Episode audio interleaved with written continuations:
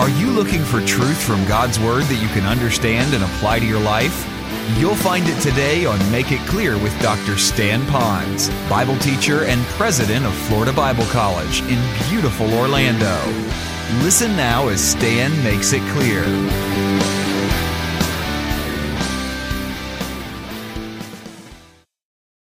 And to this day, we're out of debt, right? So um, you telemarketers that are listening to me, don't try to get a hold of me, all right? The other would be to watch out for timeshares. There's always the value, and you've got to run it through the whole economic plan of your family and your future and what it is and how you're going to use it, but be careful of these things. So the idea is just build sales resistance. Learn to say no. In fact, what would be a lot of fun for you to do is to you and your family, if you have a particular need, something you like, why don't you just say, We're not going to get it yet, but why don't we ask God to bring it to us if He wants us to have this? And be real quiet and watch the Lord bring it into your life. See if something happens, or that that item goes down in price. All right, number three, save it versus hoard it. Save it versus hoard it. You know what hoarding is. I'm sure you've seen some of these TV shows. You wonder how these people can actually exist, but they do. There is precious treasure and oil in the dwelling of the wise and I really believe that. It's not because they're rich. You know, rich people can have a lot of money, but if it goes out very quickly, they're very poor. So again, they manage it. They have it in the dwelling of the, of the wise because they kept it. They didn't spend it. So their treasure is with them. Then it says, but a foolish man swallows it up. And of course, you know what happens when you eat something. And I'll stop there. Let's go on. Praise the Lord. How blessed is the man who fears the Lord, who greatly delights in his commandments. I love this. His descendants will be mighty on earth. The generation of the upright will be blessed. Let's stop and look up here for just a moment, if you can. It seems like it's just this verse taken out of another context and slapped into this little context of Scripture. And it's kind of cool that it's there because we really love that verse. You know, blessed is the man, you know, follows his commandments, you know, amen, glory to God, hallelujah. All right. But if you realize there's a very important truth there. God's word is to be obeyed no matter the cost. And there's always a, a, a byproduct of obeying Him. You know, the inner joy, He gets the glory. I get all of that, but there's a lot of other stuff that comes along when we obey His word in our, every part of His word. We don't cherry pick His word or do the easy things. We, we, do, we do the whole word at that particular time. We get all of that. But now, where is this passage of Scripture in? It's in a context that actually deals with wealth and money. So when you hear me on Sunday speaking so much on this money thing, some of you say, I'm up to here with all of that stuff. When is he going to get off that broken thing, you know, and get onto something else? Well, I will. Don't, don't worry. I'll, I'll get there. But at the same time, though, your pastors, your preachers, they have to teach you this. This is such a key part of our life. And so then go on to the next part of the verse. It says this Wealth and riches are in his house, and his righteousness endures forever. How precious that is when you save it when you have it there. Now, you're saying, what do you mean about the hoarding part? Can't you move over from the saving to the hoarding? The answer is, is, is in this. I, am not a psychologist and all of that. I can only best imagine that the people who do hoard, a lot of times they do that is because they feel like I need this, what happens if I have a need and I don't have what this is, so I need to have it now for a future need, so they're grabbing more. Maybe, maybe this will be gone, maybe that'll be gone. And they, they, they, they keep all of this stuff because they don't want to have a horrible life later on if they didn't have it. So they want to accumulate as much as they have because they have the fear of not having it when they need it now or fear of not having it in the future. That's generally the case of a hoarder. And there's probably a lot of other psychological things that are, are kind of blown up in their mind, but basically it's that. Now let's take it to a Christian level now. The Christian level would be more like this. You know, I got to have all of this because I'll need it for the future, and there's always that the case. And I, I need to have it now because later on it won't be here. It's on sale now. I need it. And so we're okay with that. As long as within all of that, and here's where it takes deep honesty, self awareness. Am I doing all of this because I have forgotten that God can provide for me just as much in the future as He can right now? Am I, have I, am I fearing the future instead of having faith in the God of the future. Now, did you catch all of that? Now, watch what I'm going to do now if you can see this. I have a balance up here. Everything has got to be in balance in Scripture. You can't take just one verse without properly. We call this systematic theology. You have all the doctrines, but then you have to have the doctrines to connect with one another. So, yes, you do have to take care of the future. But make sure that nowhere within you is the fear that God won't take care of you in the future. That's one side of it. The other side of it is, are those who are saying, just let go, let God, don't worry about it. God will take care of it. Spend all my money now. I got a car payment at the end of the month. Somehow he'll get it to us. You can't do that. You got to save for that as well. So the bottom line is your heart again. That's what I'm preaching so much on is your heart. Is your heart and it's deceitful above all things. And that's why you've got to meditate in scripture.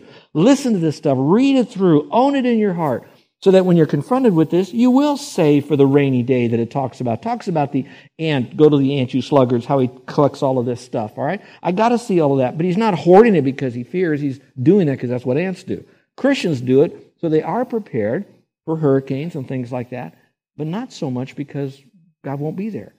He will be there when you can't do the things that are right. And that's why this verse says there's wealth in the dwellings of those that have money. Okay, they might not always show it, but it's there. Let's go to number four. The fourth, you want to avoid co signing. All right, avoid co signing. I want to share with you. Uh, I want to share with you a, a, heartache of a family that I'm aware of.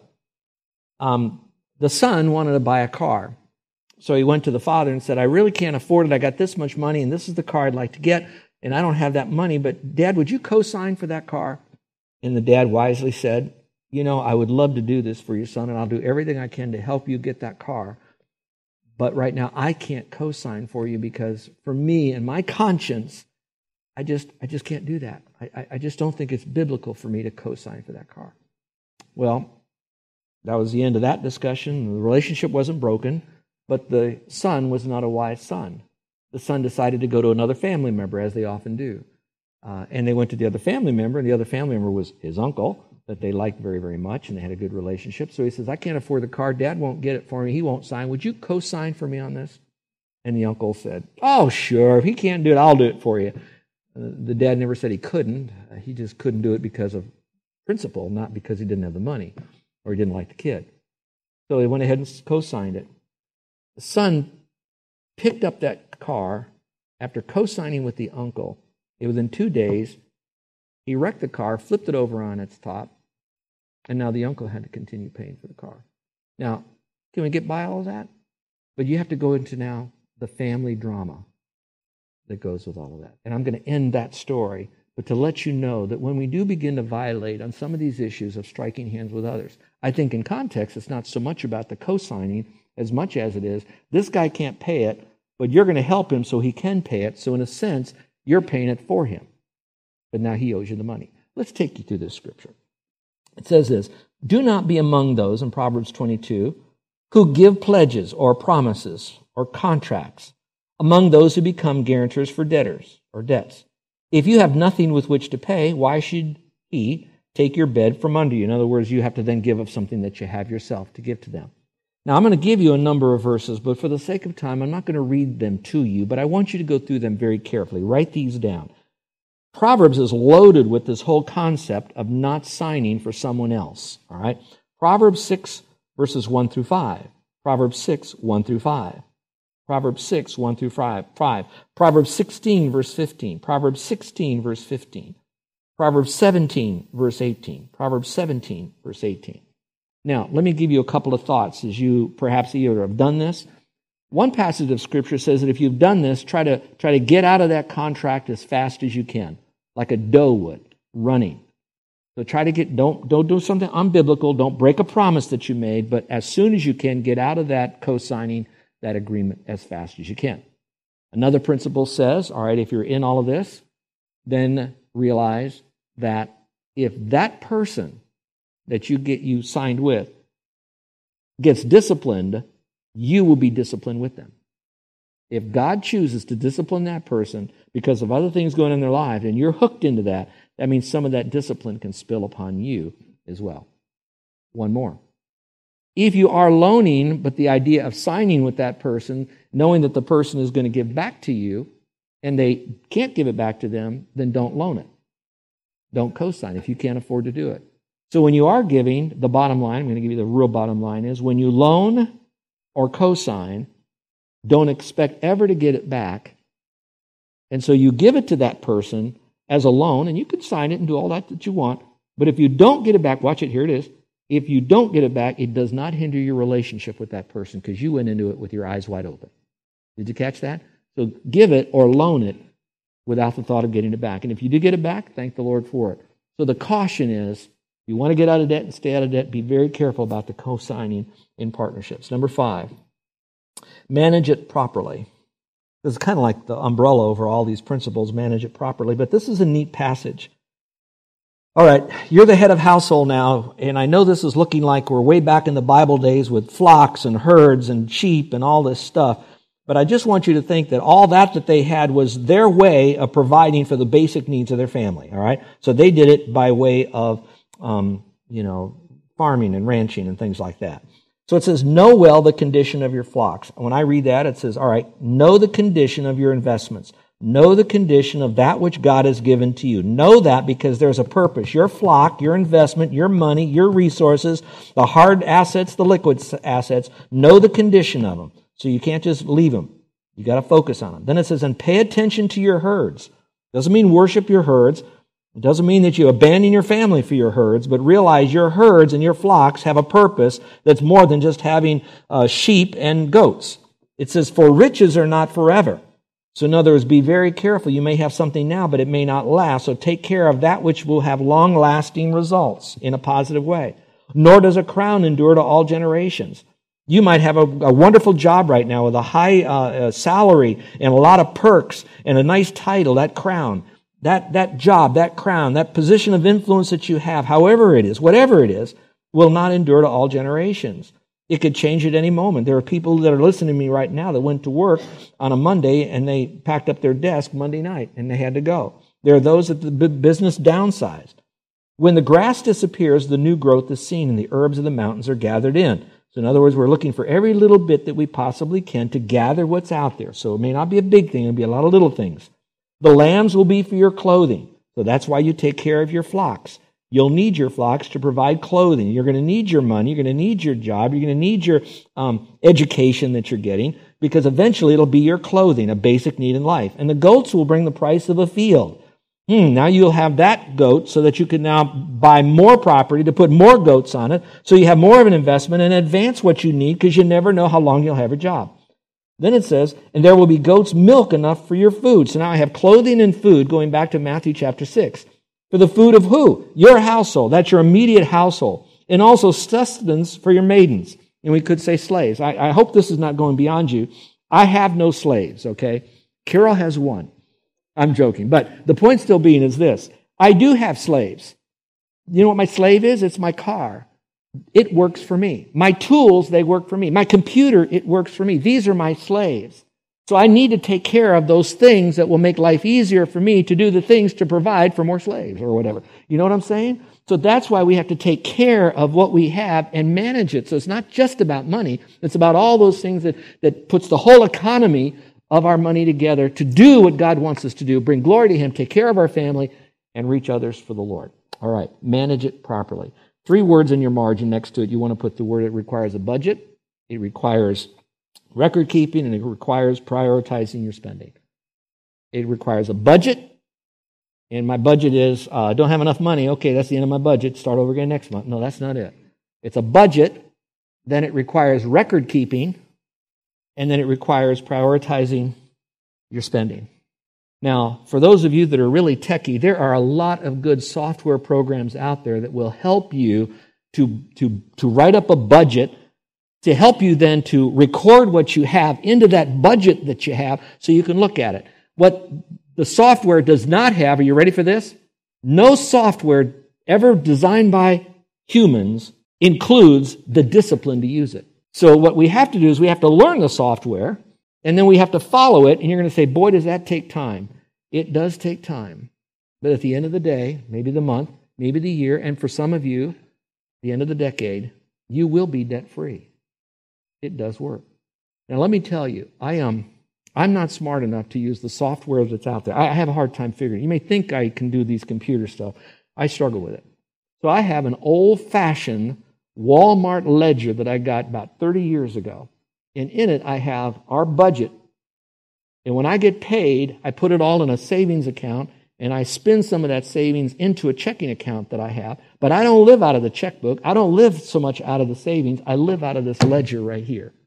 This tells me what I have. So when I get paid, Money is put away for a car, it's put away for our health, medical that we might have, it's put away for um, a vacation. So they're all in here, and then I know what I have, and then at the end of every month, I, I we call it uh, justify the, the bank statements, and then I look at what I have here to see what I have for now and then in the future that we have here. Now, does it take discipline? Yes. Do I have a lot of discipline? No.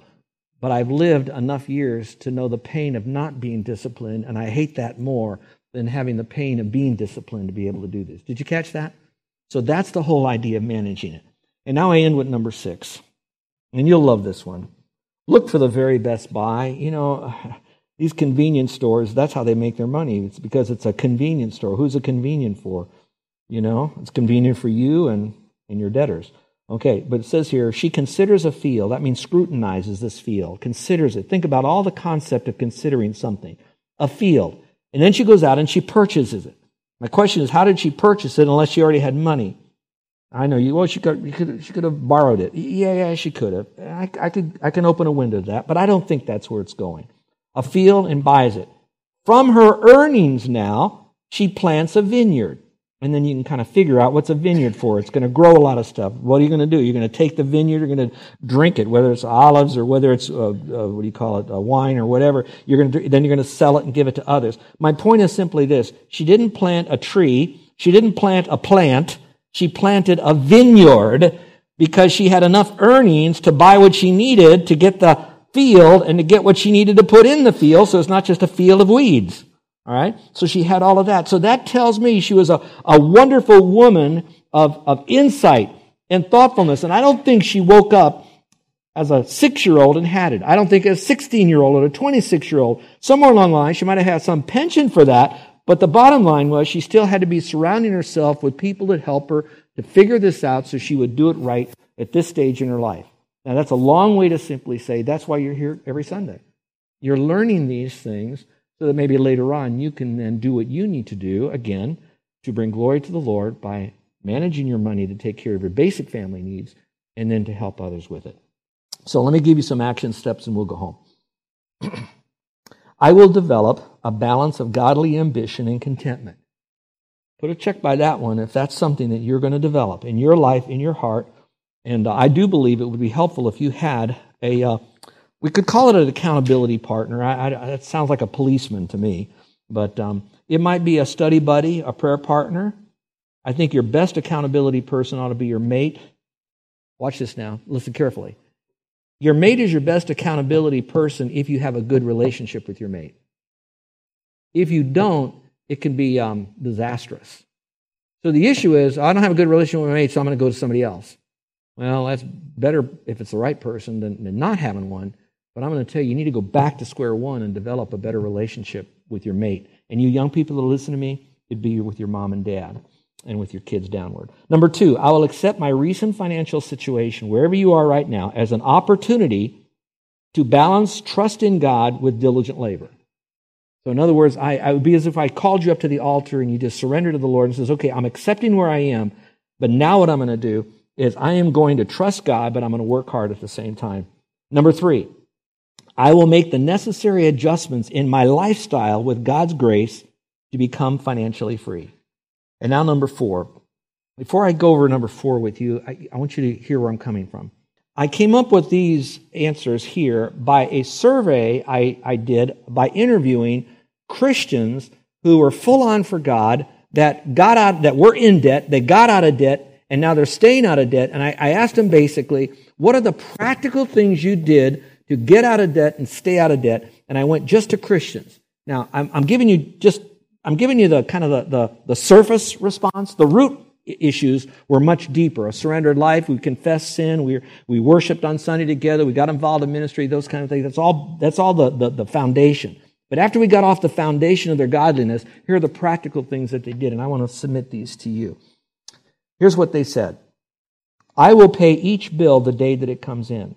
Now, generally, we pay it at the end of the month. I get that. Sometimes it's taken out of your account. I get all of that. But for them, they felt they needed to pay the bill as soon as it came in. It didn't get lost in a pile of stuff on a desk. Number two, I will refuse to use credit, debit, or ATM cards. Now, remember, they did major surgery to get out of debt. All right, number three, I will say no thank you to every unsolicited salesperson, whether it's on the telephone, on the computer, or at the mall, or at a flea market, or garage sale. Unsolicited person. Number four, doesn't mean they didn't go these places. They just said no when that person was unsolicited. When they went to a salesperson, they went already, uh, how can I say, uh, armored up when they went. Next, I will never go shopping anywhere without a list of necessary items to purchase at the best price. In other words, they didn't just go to the mall. I'm bored, let's go to the mall.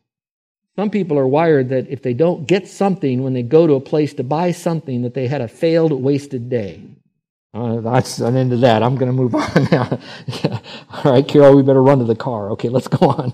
I will continue. I will contribute 10% of my income to my personal savings and investment account. In other words, they paid themselves to save it. All right. We, next, I will never co-sign for anyone, and finally, I will develop a budget with the help of my mate and possibly a godly financial planner. I will look for the best price after I prayed for the Lord to provide it first. And then finally, I'll be faithful in giving to the Lord first a generous portion of my income. So they never held back their giving. In fact, the majority of them said that even when they had debt, they still gave to the Lord first. And then when I asked them why, and they said, well, we just feel like that's what we need to do so that God will continue to help us to pay off our debt. And then with a twinkle in their eye, and I don't know if this is motivated with the proper motive, but they said, because we knew that when we gave to God, He'd always give us more than when we gave to Him, and that would give us more to pay off our debt. Isn't that cute? I'm done today. I think we have enough for all of us to work on, and the, and the Ponz family is with you on this journey.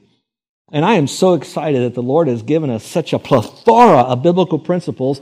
And with all of that, He's given us the power source to be able to do that. And even then, when we can't make it up, He's given us a boatload of grace to help us through all of this. Why? Because He wants us to take these resources, bring glory to Him, take care of the needs of our family, and reach others for the kingdom. Amen? Let's pray. With every head bowed and every eye closed. I just want to make sure that you don't just get bogged down in money and resources. I know that was the biggest part of our talk, but all of that is attached to a very loving, sovereign, omnipotent, and I might say generous, heavenly, benevolent Father who loves you and those of you that are redirecting some of your life now to get more in balance with Him and wanting to do these things, your goal isn't to get out of debt. Your goal is to glorify God. When you put Him first because you love Him with all your heart, soul, and mind, and you love others, your family, and others, I'm going to tell you that that begins to really become something special in you. Those of you who are guests that are listening to this, you can be completely debt free with your finances and then when you die, you'll spend eternity separated from God. And God says, No, I love you. I want you to be in my forever family.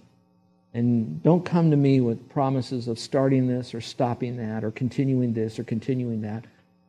The Lord basically says, just believe on me. Basically, He's saying, just wherever you are, whatever you've done, whatever kind of person you are, whoever you are, if you would just trust in me as the one who died and rose again.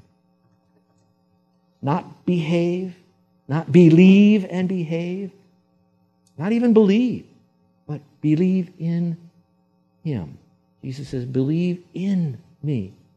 You'll have everlasting life. And yeah, yeah, that, that's, that's in the future. You, you're going to go to heaven, but you get everlasting life now. But with it, you get this. Catch this now. Listen carefully. You get everlasting life now, that life you get, I believe, the, the heartbeat of that life is you get everlasting Jesus because he is life. And man, when you have him, you have everything. But you got to trust him as your Savior because he is the Lord who died and rose. Father, we love you, and I pray that if there's anyone here that's listening to me that has not trusted you as Savior, oh Lord, love on them. Let them see your goodness, but also help them not to uh, get distracted by other things so they can focus totally and only on you. Father, for those that have known you as Savior now and are wanting now to um, look at their resources and look at it now through your eyes and say, Thank you, Lord, for everything you've given to me. And Lord, even stuff that I got that you didn't give to me, but I wanted and I took it. I didn't keep it from my eyes. I, I, I bought it. And now, Lord, I want to rethink. I want to take inventory first of my heart, then of my house, then of my business, I want to be all right before you. Thank you, Lord. We worship and praise you. In your name we pray. Amen. You're listening to Make It Clear with the teaching of Dr. Stan Ponz, founder of Make It Clear Ministries and president of Florida Bible College in beautiful Orlando, Florida. Make It Clear is dedicated to taking the Word of God with clarity into every person's world. It is the support of listeners like you who make the ministry of Make It Clear possible. You can provide your tax deductible gift to Make It Clear online by going to makeitclear.org or you can mail your gift to Make It Clear. P.O. Box 607901, Orlando, Florida 32860. Thank you for helping us make it clear. If you would like to have Dr. Ponz speak at your church or event, please send us an email at tellmemore at makeitclear.org. Thank you, and remember to make it clear.